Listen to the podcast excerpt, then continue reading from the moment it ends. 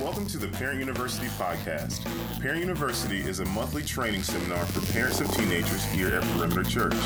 It is our desire to come alongside families by equipping them to lead their children in a biblical, God-honoring way. We hope you enjoy the following talk. So that was just a fun way. You know, there's so many ways that we communicate just with body language, just our faces.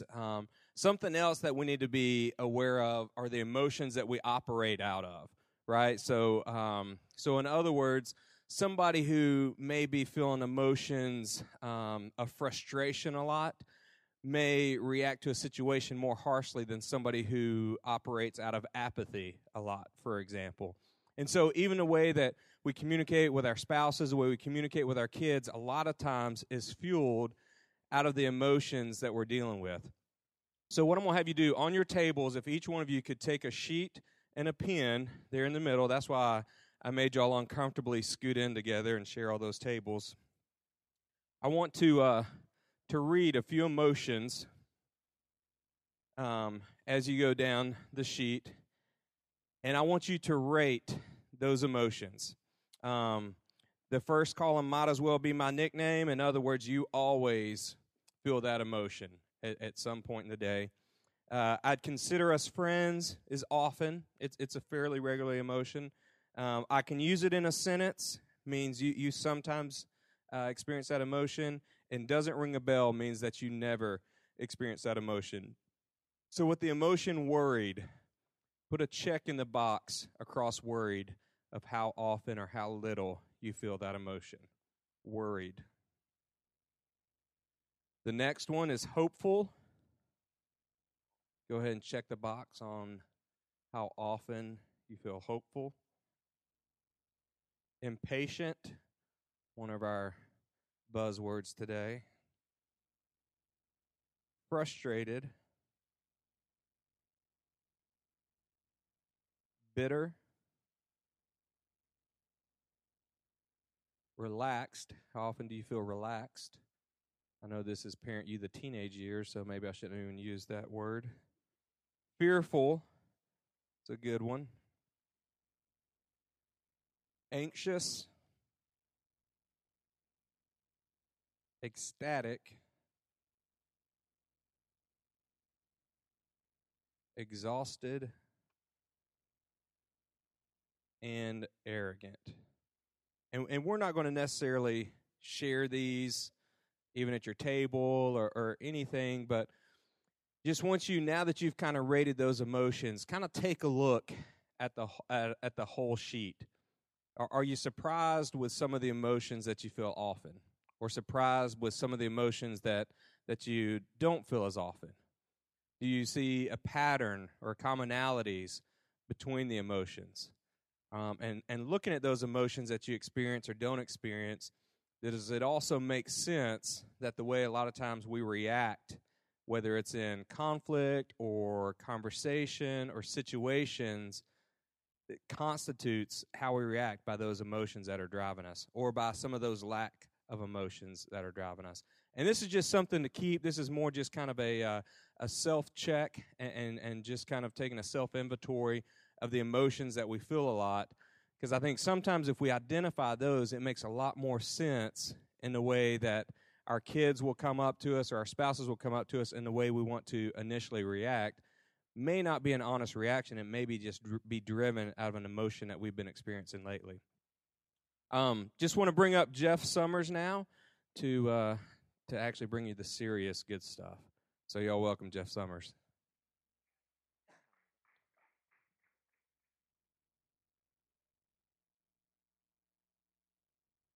Well, it's great to be back with you guys after a Christmas break. I hope everybody had a great holiday time, and I'm really excited about this series that we're starting today, just to kind of get into. Well, that's fun.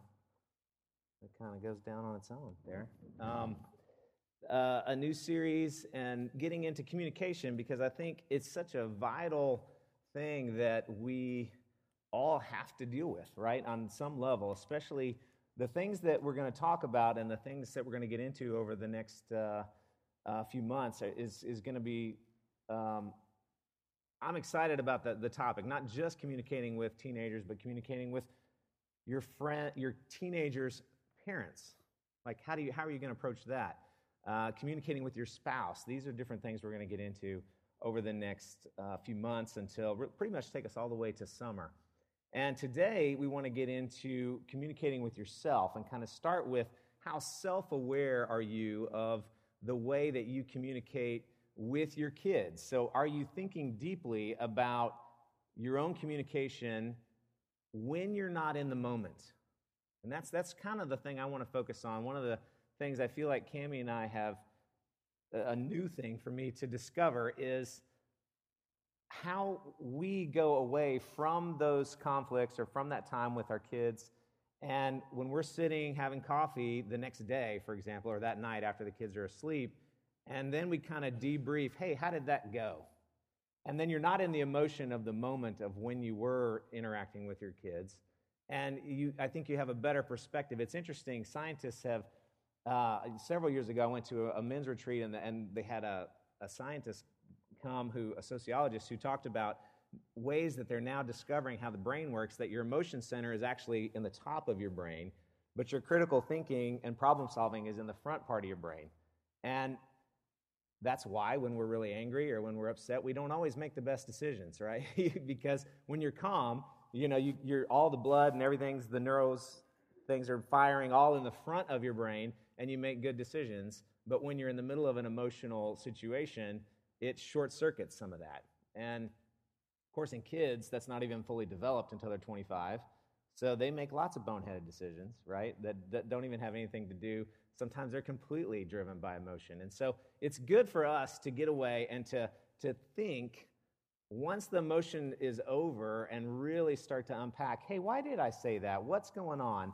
And let me say a word of prayer, and then we'll just kind of jump into the Word of God and start talking about this. Heavenly Father, thank you for these parents and just the opportunity to get together, to share our struggles, to bear one another's burdens. I pray that you would use Parent University to help us to make connections with other parents in our parish or in the same life stage, and we can develop this community, Lord, and support one another. So help us as we learn to communicate with ourselves and the things that can stop us from being as effective as we want to be in these areas. And Lord, may your word inform us above all things, Lord, on how to go after the hearts of our kids.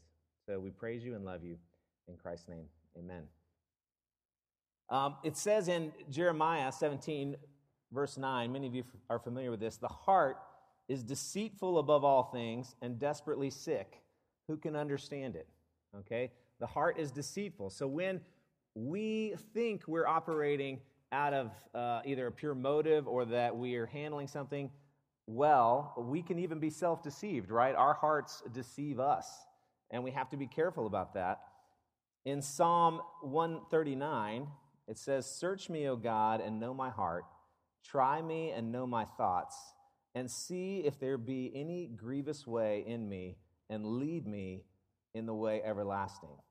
And that's really what we are constantly, we need to do, is go to the Lord in prayer, go at times of meditation, and ask God, hey, search me as I'm communicating with my kids or with my spouse, and help me to do this in a way that honors you. What's going on inside of me? And that's really a lot of what we're talking about in this whole idea of being introspective and communicating with yourself. That is a struggle that I have. I don't know, I wrote a blog this week that put on the Facebook page, and I'm not terribly introspective, okay? I'm a very much an extrovert. I am with my staff all day long at work. I go home, I'm with my kids, then they go to sleep, I'm with Cammie. And it's hard for me to get time alone. I don't need a lot of time alone. And because of that, I'm very unaware at times of what's going on in my heart level. And I really benefit, and you all benefit as I teach, because Cammie's very introspective. My wife is very, loves to be alone, loves to think. It's so funny because yesterday, a perfect example, I was preparing this and working, and then I'm doing worship pastor today too. So I had a bunch of stuff to wrap up, and I came out of the office and I was like, wow, it's 3 hours in the office and I feel exhausted, you know, and she would love 3 hours in the office. Like for her, to get in there alone by herself for 3 hours is awesome, and for me, it's just painful to be in there, and I can't wait to wrap up the work. And so because she's introspective, though, we talk a lot about these things, and we dissect. We analyze and dissect our conversations and our communication with our kids all the time together, and that has been so helpful for me and for her as we try to parent. You know, we're in the foxhole together, we're working on these things together, but I rely on her introspection to help me to even understand how I'm feeling and thinking. So when it comes to communicating with your kids, there's several things that can get in the way of that communication. And we have all of these different things that are blocking us. And so when you're alone and being introspective or talking with your spouse later about stuff, start to identify some of these things, and it can help you to realize, hey, this is what the decision that we just made, if I'm honest, I think this can cloud what just happened. And let me give you an example. We'll just start and jump right in. These are different barriers that can cloud our judgment when we're making parenting decisions. Now, the first one may seem pretty obvious. It's sin. Okay? Sin gets in the way when we're trying to communicate. And let me give you an example from my own heart, and maybe you can relate to this. I am selfish. Okay? I am self-centered. And there are times when I just want tranquility. I don't know if you've ever felt that way. You know, maybe you're home reading the paper, and it's, you know, the birds are chirping, the sun is shining, and it's beautiful that you get to just relax, read the paper, and hang out. And it could be watching a show, you could be doing anything on the computer, you're looking at Facebook, but you just want that me time. And what's happening in the background? Two of your kids start to fight, right? And they're going on and on and on, and you can feel yourself getting upset. You know, as this is happening, you're getting angrier and angrier, and then finally you just blow up, right? And you just blow up and say, what is the problem? And that's what happens. My mess gets in the way with my kids, and it's my own sin, and it causes me to interact with them in a way that isn't going after their heart. I am trying just to stop the conflict so I can get back to what I want to do. And one of the easiest ways to identify this, and it often happens when your kids are younger, but have you ever done the whole who had it first thing? Okay? When my kids are fighting, especially the younger ones, and I come in the room and they've interrupted me, my time, or whatever I'm involved with, and I just don't want to be bothered with it, as a parent, it's easy for me to go up and go, well, who had this first? Well, he did. Okay, give it to him. And that is like the most lazy parenting, if you think about it. Who invented that rule? That doesn't say anything about the heart. It doesn't say what's right. The I had it first rule, you know, well, Dad, you know, okay, give him his gun, you know, and it's a loaded gun. You know, well, he had it first. And then you go back to reading the paper. It's crazy that we have this rule, who had it first, because it doesn't have anything to do with addressing the heart, right, of your child. Really, we should say, the biblical example is, well, you need to share, right? Who is first will be last. You should give it to him. So whoever had it first should actually give it up, right? And that, if we're going to follow a biblical principle, and sharing and different things like that. Another example is because I said so, okay? Often if I say because I said so, a lot of what I'm wanting to happen is I just want the conflict to stop. And I don't want to explain it, and I don't want to go after their heart, and I don't want to do anything. So I just want to end it so I can get back to me. And so I say, because I said so. And that's easy to do. And when your kids are little, it makes more sense. It seems easier to do that because there's this respect thing, there's this fear thing. But as your kids are becoming adults, A, they're not scared of you anymore, and B, they need respect.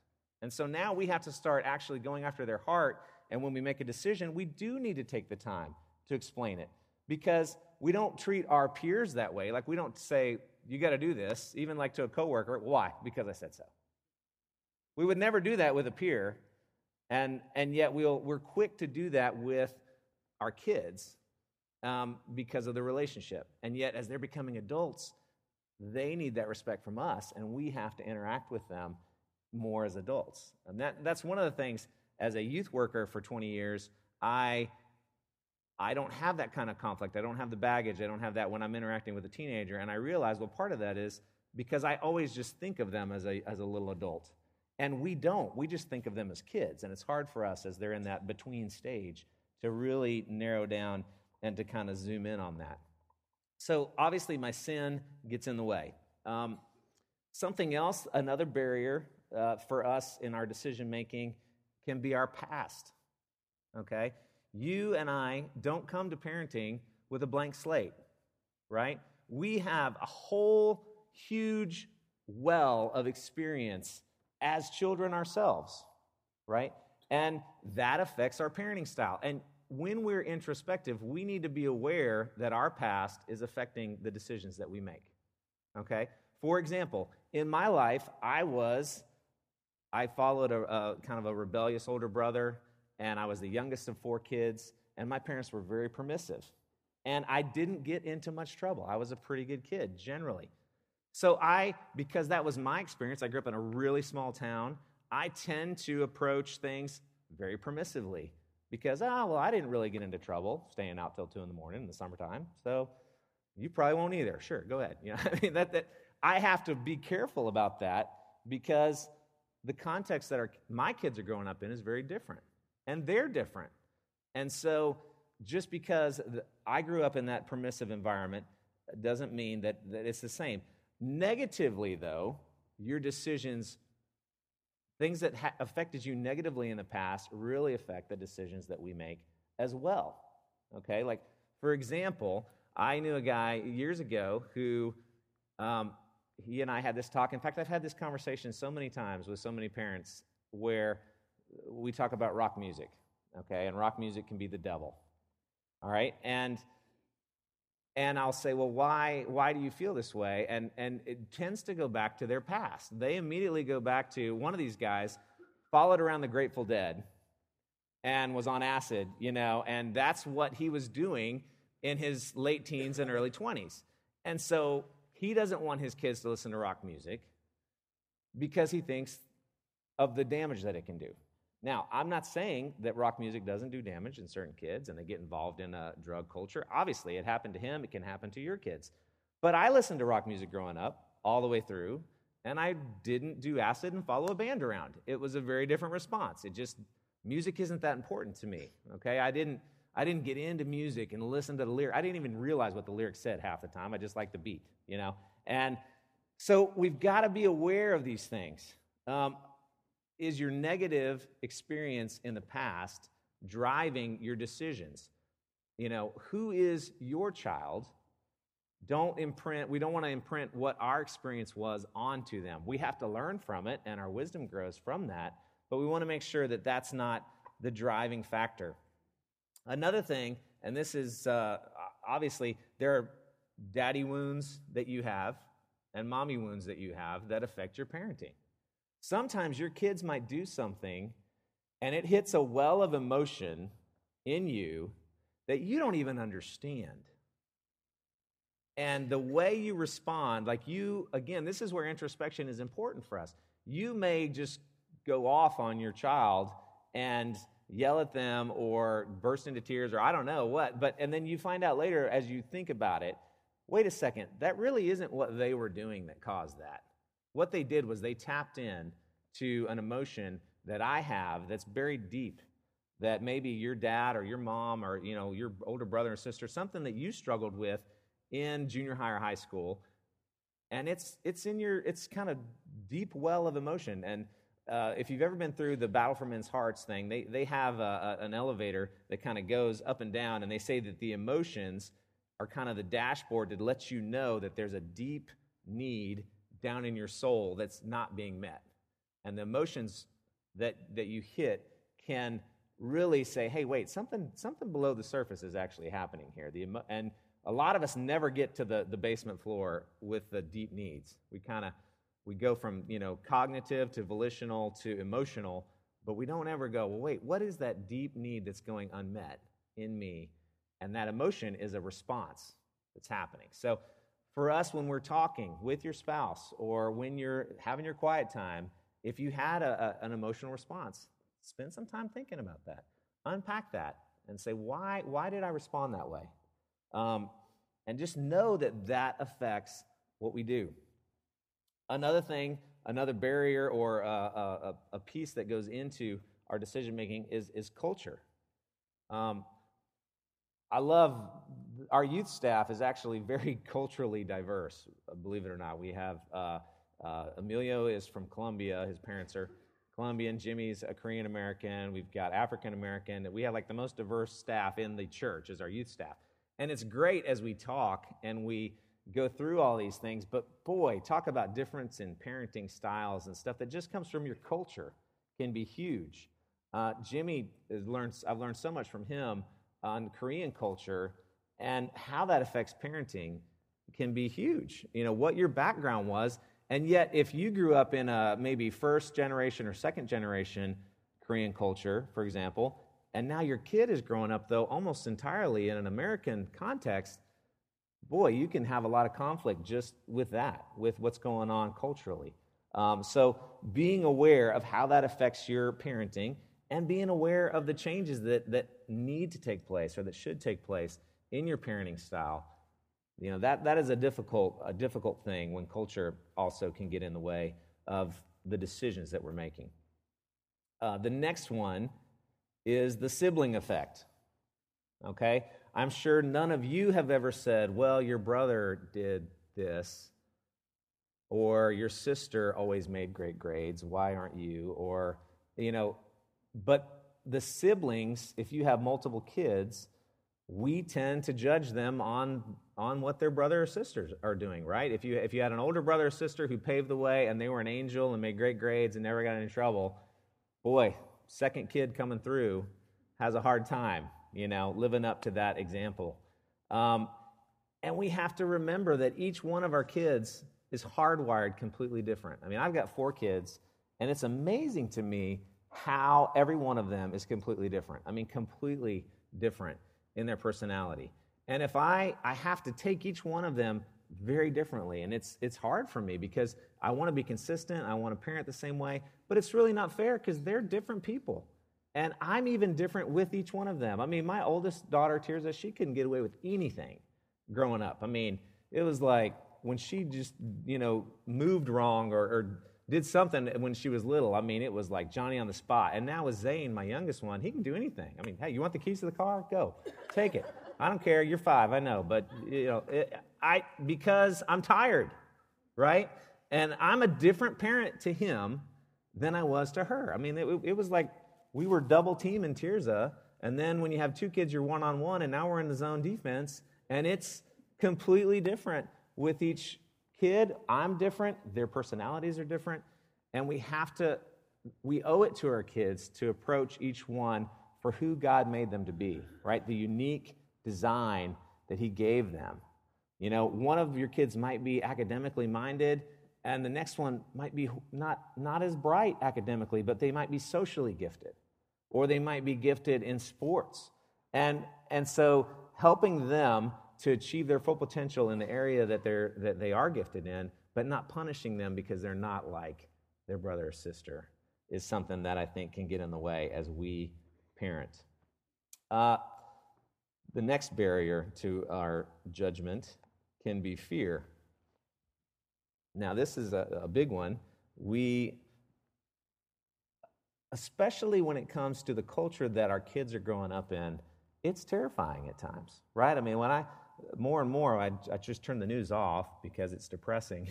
And I think about, wow, our kids won't know, you know, the country that I grew up in, or the culture that they're experiencing is vastly different. And you need to be aware of that. Public school, for example, is public school, and some of the things that are happening now happened when we were in high school. But it is different. I mean, like pornography on the internet didn't even exist, right? When we were young, and it's a huge thing. And so there are cultural factors that are driving that, but sometimes we tend to fill in the gaps of the unknown with fearful things.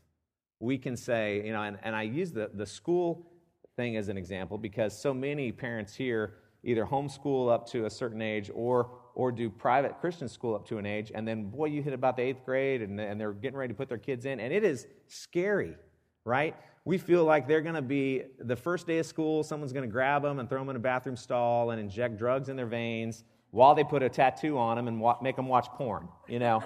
And we can have that fear. We can fill in the gaps, and then they go the first day, and really what happens is nobody sat with them at lunch, okay? Which is, in and of itself, can be a pretty devastating thing. And I don't want to minimize that, but sometimes our fear factor can just go way up by an unknown thing instead of really just knowing what that environment is and equipping them and going into it and saying, hey, let's go into this together and see. We can be, I don't know if you've ever seen the movie Tangled. I remember in Tangled, Rapunzel, the woman who has her captive, Mother Gothel, does this whole song, right, about don't leave the tower because all these things are going to happen to you. Men with pointy teeth are going to grab you, and rhinos are going to trample you. And sometimes I think we can be like Mother Gothel. You know, we can get them so scared, and that is not necessarily a healthy thing. I've had kids who I've talked to that are actually kind of bitter when by the time they're a junior or senior, just said, wow, I went to school and all these people are not scary like I thought. I was, one of the guys, when I first came here to work, I knew this guy who was a senior, and his best friend was he had a Muslim, a Jewish, an atheist, and a Hindu best friend at school, at Northview. And he was a Christian kid, but he said, I've got all these friends, and they're not scary. And so we do need to keep that in mind, that don't let fear control us, and part of that is because we want control, and we don't know what we don't know. And so if we can't control it, we want to say no and let the fear drive our decision instead of other things that should. And I want to remind us here that the whole goal of parenting is to put them in situations where they have an opportunity to be tested. And I think fear is one of the main things that keeps that from happening. Okay, we want them to be tested and to test where they are. And if we never put them in a situation where they can be tested, then dropping them off at college is not going to be a good scenario for them, okay, if they've not gone through some of these tests before then. The next one I think all of you can probably relate to is fatigue, right? Fatigue. Does that ever cause you to maybe make a decision that you shouldn't have made in parenting? Or to interact in a way, so often, and we've talked about this many times in here, that your child is ready to have that deep, meaningful conversation at 11 o'clock at night, right as they're going to bed. And you should have gone to bed at 10, right? And you're already trying to stay awake and engage their heart, and it's very difficult when you're just wiped out. And so I think fatigue is a huge factor for us. Of course, for us, eating right and exercise and things like that get even more important, right? If we can fight the fatigue factor, but we can't keep up with them generally in the way they want to stay up, and making those decisions when we're fatigued can be a problem. It might be a good time sometimes when your kid hits you with something late at night for you to say, "Hey, let's sleep on that," and in the morning let me address that because I might make a better decision in the morning after I've had a pot of coffee. I wasn't exaggerating. The next thing is expectations. That can be a barrier. Sometimes we have this expectation of what we want our child to be, right? We all, when our kids are little, we dream that they're going to be swearing in the oath of office, as President of the United States, and then as they get closer to graduation, we realize they might be, asking if you want fries with that, right? And that might be where they're headed, and we're saying, this is not the expectation that I had for my child. And that can cause us frustration. It can cause us, again, in the way that we talk to them or communicate with them, they don't meet the expectation that we have. And it can drive what we're doing. The last one is the crowd. What is the crowd doing? We take social cues and parenting cues from what everybody else is doing. And again, there's nothing wrong with that per se, but it can cause us problems, or maybe even to do things against our values if we don't think deeply about those decisions. This happened to me just the other night. There was a movie. My son, Jace, who's 12, he was at a friend's house, and he called, which is awesome, sign right there, okay? He called and said, hey, they want to watch this movie. What do you think? And this was a movie that we had not let Tirza watch at the same age, because we just, the themes in it were kind of dark and everything, and we thought, you need to wait till you're a little older before you see this movie. But the next thing he said, the next thing I asked was, well, are the other parents okay with this? And he's like, yeah, everybody else can watch it, because it was a PG-13 movie. And I was like, immediately what I did in my mind and in my spirit was I didn't want them to think bad of Jace, and I didn't want his friends to think we're the weird parents who won't let their kid watch something reasonable. That was my emotion, and it drove my decision. I was like, well, I think so. And Cammie, praise the Lord, she was sitting right next to me, and she's like, you know, she's giving me, yeah, she could have done that emotion in the face thing. She could have got that, yeah, right off the bat. Yes. It was, well, I don't want to say, yeah, okay, Pulp Fiction. No, I'd rather not say. The reason I'd rather not say is because, I mean, I'll be glad to tell you afterwards. I don't want any of you to feel judged, okay? Just because I wouldn't let my kids watch it. If you think it's fine, that's a decision that you have. And I don't want, and you know, these things, as long as I've been in ministry, I mean, some parents are like, hey, you can go see anything, and some parents are, you can see nothing. And you guys are all over the board in here. So if I say the movie, half of you will think I'm a saint, and half of you will think I'm crazy. So I would rather not give you the specific example, but I'll be glad to tell you afterwards. But I don't want anybody in here to feel judged by me.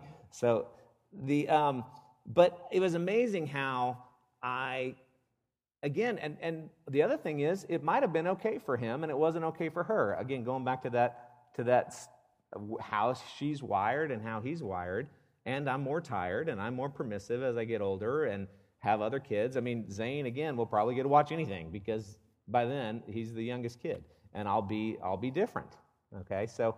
and Tirza probably didn't get to watch anything, so maybe we were too strict with her. See, you see how all these things can just get in your brain and cause you to make decisions not based on necessarily what you should base the decision on.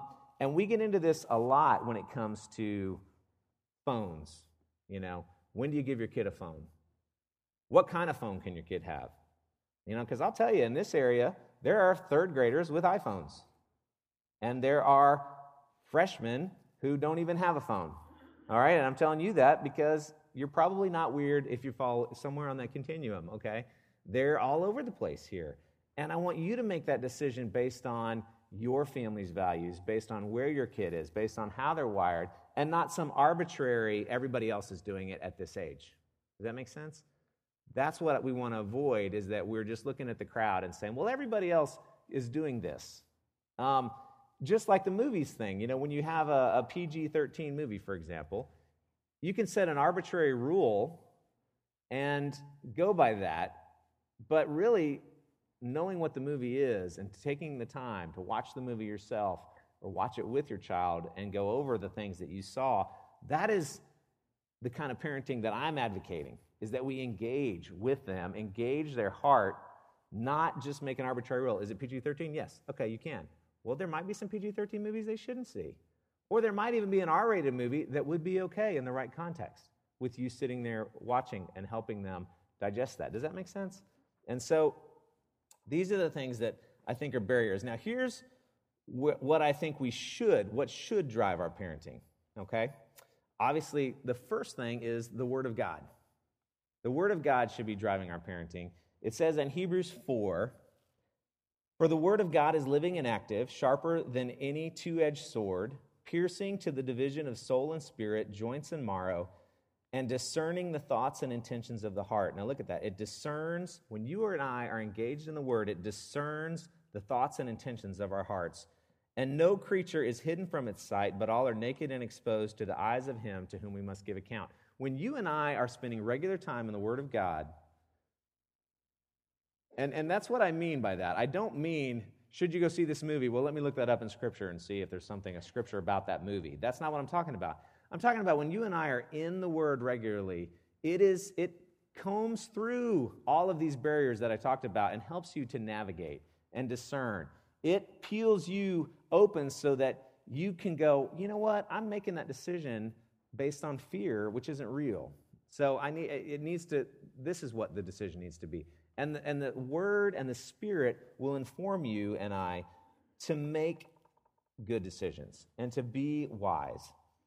Psalm 1 says this in a different way. He says, he is like a tree planted by streams of water. Now, this he's describing a righteous man, is a tree planted by streams of water that yields its fruit in season, and its leaf does not wither. In all he does, he prospers. Okay, so what Psalm 1 is talking about is the believer, the one who trusts in God, is like a tree planted by a stream, and that's because our roots go down and we are connected to that wellspring of life. We are connected to God, and he is informing all of our decisions through the power of the Holy Spirit. And when he does that, it says that in all we will do, we will prosper, and that includes parenting. Even in our parenting, we can prosper, and we can make wise decisions when we're connected to God. So the Word of God needs to be the main thing that's informing us. We should be able to glean from that our principles that we base our parenting on. We should be able to get those kinds of things. And then also just that communion with the Holy Spirit, which guides us as we're making decisions as parents and as we're communicating with our kids. And the second thing that I think should drive you in your parenting decisions is knowing the heart of your kid. This is one of the biggest things, is knowing their heart and who they are.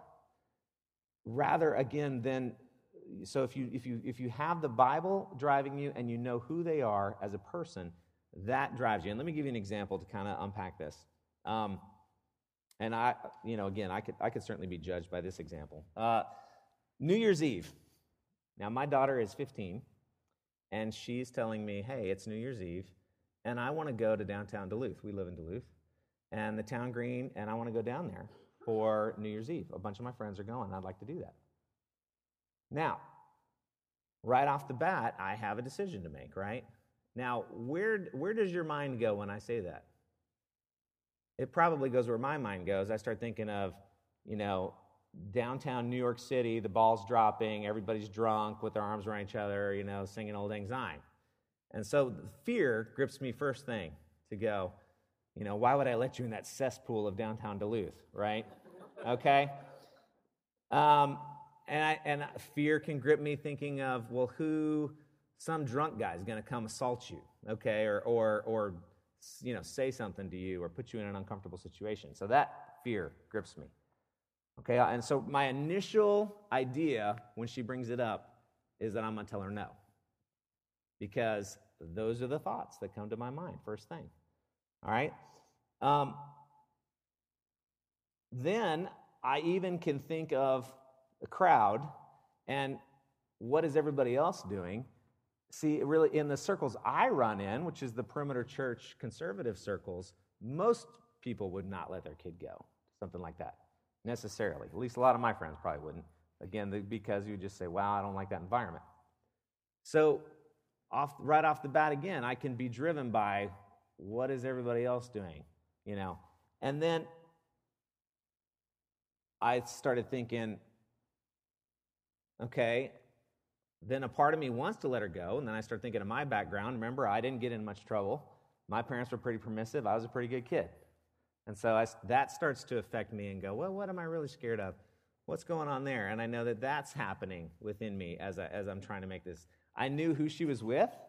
Okay, she was with one parent that goes here, a Christian girl. Then she was with several friends that have been to our house many times that she goes to school with that are not Christians. But I kind of know them, and I know some of these things. So I had already done that. I generally knew the environment. I kind of knew what downtown Duluth is like, and I know Steverino's is down there, and there's a coffee shop. And I also know it's really cold, so I'm starting to think, probably you're just going to go sit in the coffee shop most of the time because it's cold out there. And so I start going through this decision-making process. I basically ended up letting her go. And the main reason was I knew her heart. I said, she doesn't really want to get in trouble. I was not concerned that she was going to drink. She's not interested in any of the boys that she was with. She's not, but see that one of the key components here is she's not deceptive. Okay, my oldest child is not deceptive. And that's just not who she is. I've not caught her in a major lie. I've not caught, anything like that. Even in little lies. She just generally is a pretty honest person. And I feel like because of our relationship that I know her and I know who she is and I know that. And then I also think my values are that if she's going to make a mistake in life, I want her to make a mistake while she lives at home. She's only going to be home 2.5 more years. So is this one of those opportunities where I can give her some freedom to see how she handles that freedom? Yes, it is. That's a value for me. Okay, now all I'm doing is walking you through my process. Again, whether you would have made the same decision or not, it doesn't matter. You don't know my daughter the way I do, right? So I made that decision to let her go. What was interesting about that is, now, if I had been catching her in lies, and if she was texting a boy all night long, and if I had caught her drinking, and she, at some point, my decision probably would have been very different, okay? So that's why I'm saying knowing your child, to me, is one of the key factors in our decision-making process. If your child has a heart that wants to do good, then obviously for us that makes it a lot easier to parent, right? And what's interesting is right after this, okay, so she went, and it went pretty much like I thought. They bought some French fries and stayed in Steverino's most of the night. They went to the coffee shop half the night. Now, there's a graveyard down there, and they did go walking through the graveyard because they thought that'd be fun. And that was the one factor that I didn't consider. But I'm not bothered by it, per se. It's kind of creepy, but that's fun. It's fun to do creepy, scary stuff when you're in high school. So that was her experience, okay? Now, what was funny is right after that, a friend of mine was talking to me, and I shared some of this with him and what I learned and the process of going through it. And he had the exact same situation come up, although it was his son wanted to go to a party, but he had the exact opposite response, and I think it was the appropriate response. And it was because, as we started talking through it, exactly what I'm talking about. They had recently, his son's phone had been taken away many times because of deception. He had been texting and talking to this girl and lying to him about it. He had been trying to go someplace and telling half-truths to get there to be with a certain someone. And so when he was faced with almost a very similar parenting choice, because of the heart of his child, he had to make the opposite decision. Does that make sense? So the heart, knowing that your mind and your spirit is informed by the Word of God is the most important thing, but then knowing the heart of your child will help us to make those kind of decisions. Now, last, of course, is the environment. Environment is important.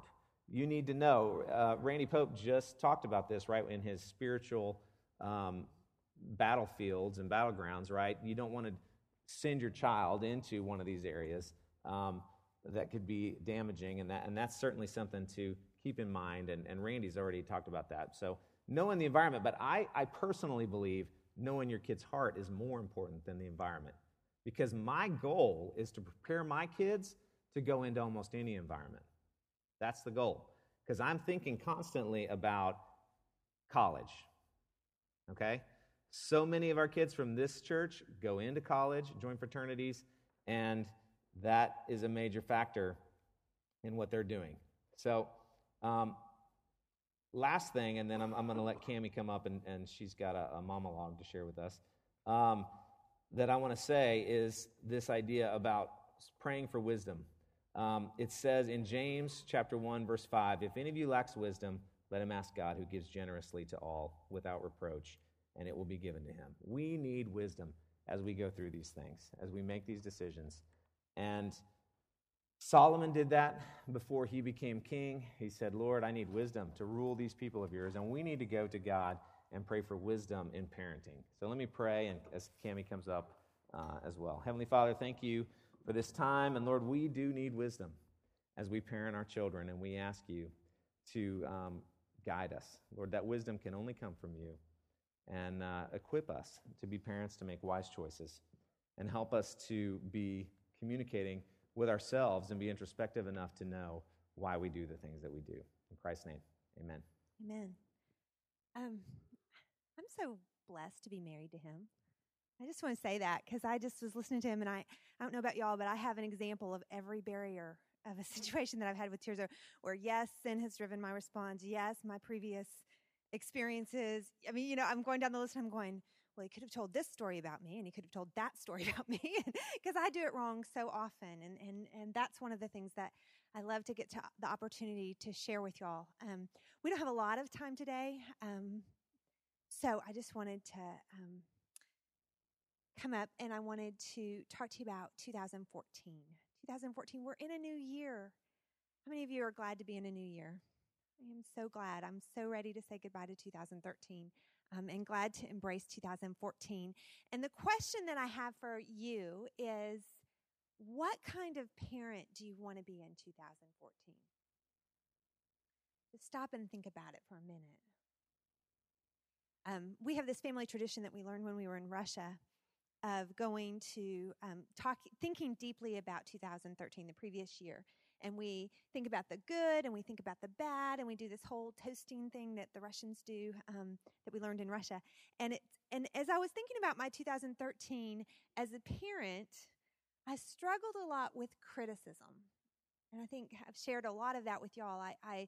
I was very, very, very critical with my daughter. And so as an end to that way for 2013, toasting out that idea, I made for Tirza for Christmas a jar filled with everything I like about her. And I don't know, I tried to get like 150. I wanted to have like 365, but I ran out of time and whatever. But I made her this jar for her to keep in her room of things that I love about her.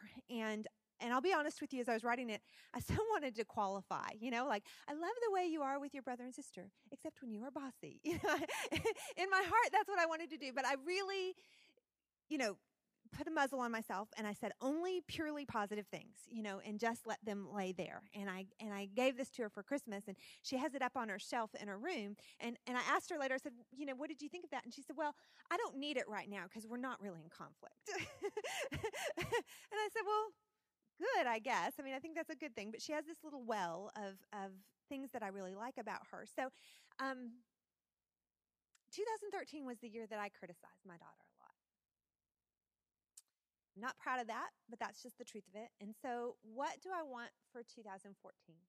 Well, we're not very far into it, so I don't know what my struggle's going to be. But I wanted to share with you guys one of my resolves, and that is to ask the question why. Jeff says I'm very introspective, and I think it's absolutely true. I love to just sit and think thoughts, and I think that can be a plus and it can be a minus. I can think about myself way more than anyone should ever think about themselves and wonder why I do what I do. But I've been kind of wrestling with this question of, why am I so critical? Why is that my default? And I don't know. I can honestly tell you, I don't know. I think there's some fear there, some fear basis. I think there's some pride and control. My mother wasn't engaged when I was a teenager at all. And so I think my tendency is to hyper-engage.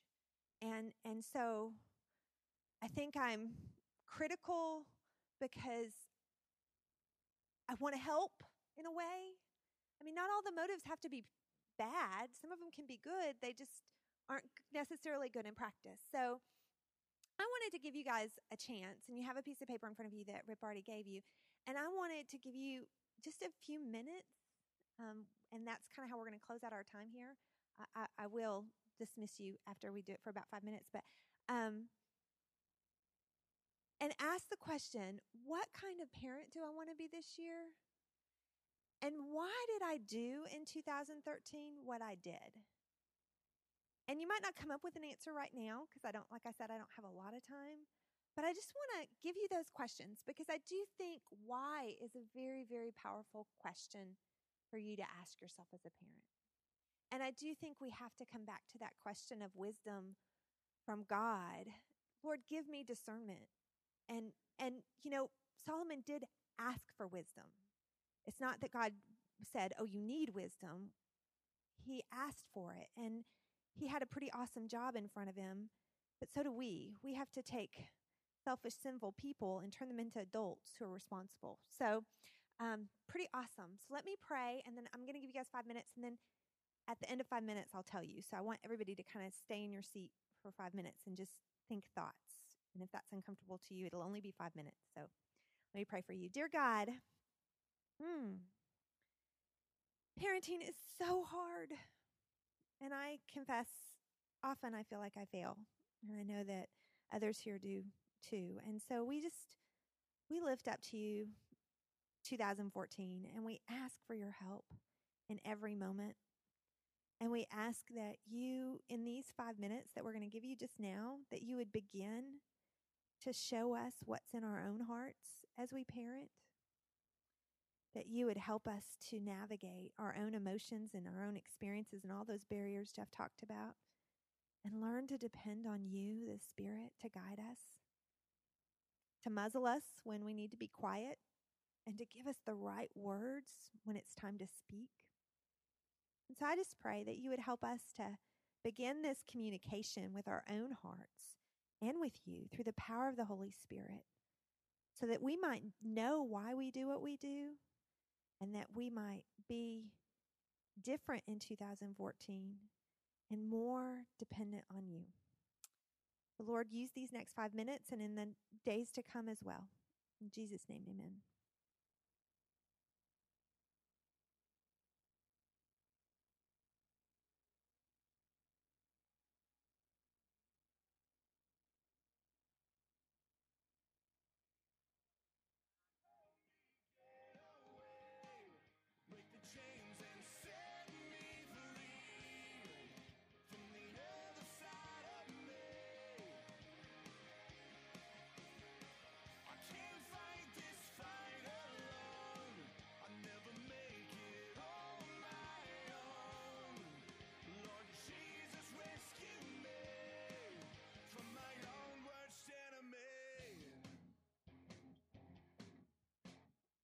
Take a step and it's right behind me, always fighting for control. There's a war that's raging inside me. I feel the battle for my soul. It's like my shadow is dragging me around, and you are my only way out. God, help me get away, break the chains and set me free from the earth. Chains and set me free from the other side of me. I can't fight this fight alone. I never make it on my own. Lord Jesus, rescue me from my own worst enemy. God, help me get